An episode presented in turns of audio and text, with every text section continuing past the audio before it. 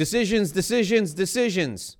These are the 10 days of success. We're starting with day number one, and that is decisiveness. This is a habit you have to master if you want to be a successful business leader. How can you be more decisive? We've got that for you today on this episode of the Do This Sell More Show.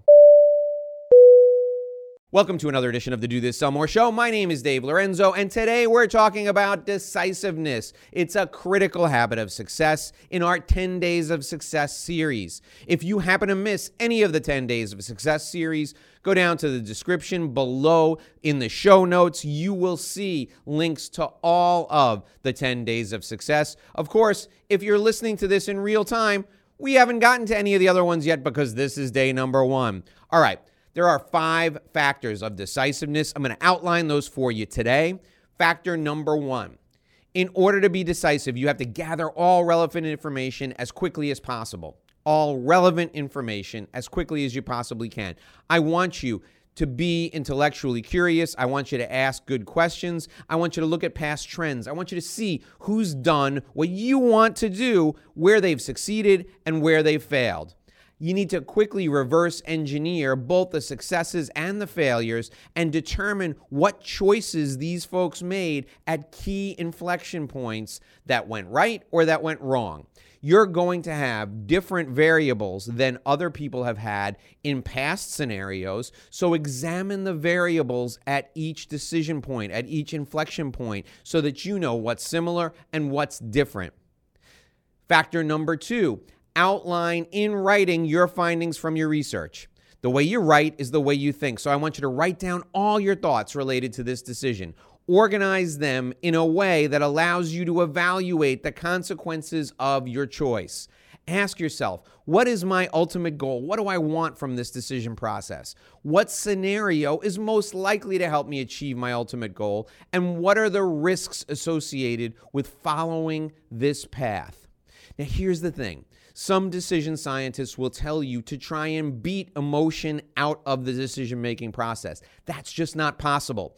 Every decision you make has a rational element to it, or multiple rational elements, and an emotional element to it, or multiple emotions involved. What you need to do is you need to be able to recognize what's rational and what's emotional and determine what impact the emotions are having on your decision process. Factor three, look at alternatives. You need to look at different ways to achieve your ultimate goal and then select the scenario with the best reward for the most acceptable amount of risk. Review and rank all of your potential contingencies. If there are three paths to the ultimate outcome, review them all rank them all, and determine which is the best path with the most acceptable amount of risk. Sometimes you will choose a path that has a higher potential reward for a more acceptable amount of risk. Greater risk, greater reward. Is there something you haven't anticipated? You need to look at each of the inflection points, each of the different smaller choices that make up your big decision, and determine if there are things you haven't thought about. If your first option fails, will you be able to pivot?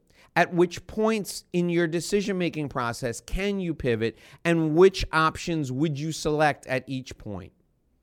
The fourth factor in being decisive is running a red team. Now, a red team can be a big group of people who challenge a long, proactive strategy and they make sure that each contingency has been well vetted. Or a red team can be you bouncing ideas off of somebody else before you make the final decision. The key is to find someone or a group of people to test your plan. Let them shoot it full of holes. Pick the most competent people you can find, people with experience in the area of your decision, people who are cynical, people who will give it a thorough test. You want these people to be the biggest pain in the ass to you because you want to fail when you're running your red team. You want your decision process challenged when you're bouncing your ideas off your close friend. You want these people to be brutal. Why? because you handling a failure when you're discussing your decision with your friend or you handling a failure in an internal red team is less painful than failing in real life. Make these people focus, make them be brutal. The fifth factor, in decisiveness is moving forward with as much speed as possible. Execute your plan. Move on your decision as fast as you can once you've done your analysis because the faster you act, the quicker you can adjust if something goes wrong. Some of the best things that will ever happen to you in your life will be adjustments you make to plans you thought were outstanding. Now, one last word about emotion in your decision process.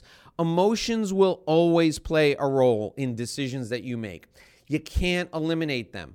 But the best thing you can do is recognize the role emotions are playing in your decisions.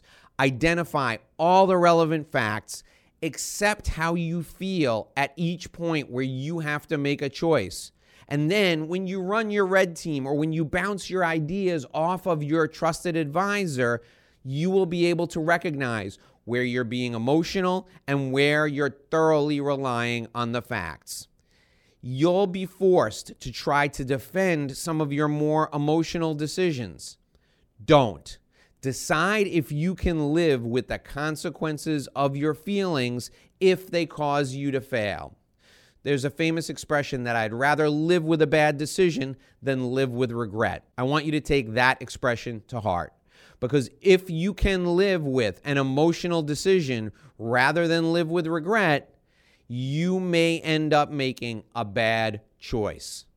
Think through your decisions carefully. Make sure that your emotions are backed up by the facts. Don't defend emotional decisions. Simply decide to accept the emotions and the impact they are having on the choices you are making. You will make better decisions when you realize that you're human and when you realize that sometimes emotions have an impact on our decisions for better or for worse. My name is Dave Lorenzo. This is the Do This Sell More show. We'll see you right back here tomorrow for day number two in the 10 days of success. Until then, stay healthy, stay well, and stay strong.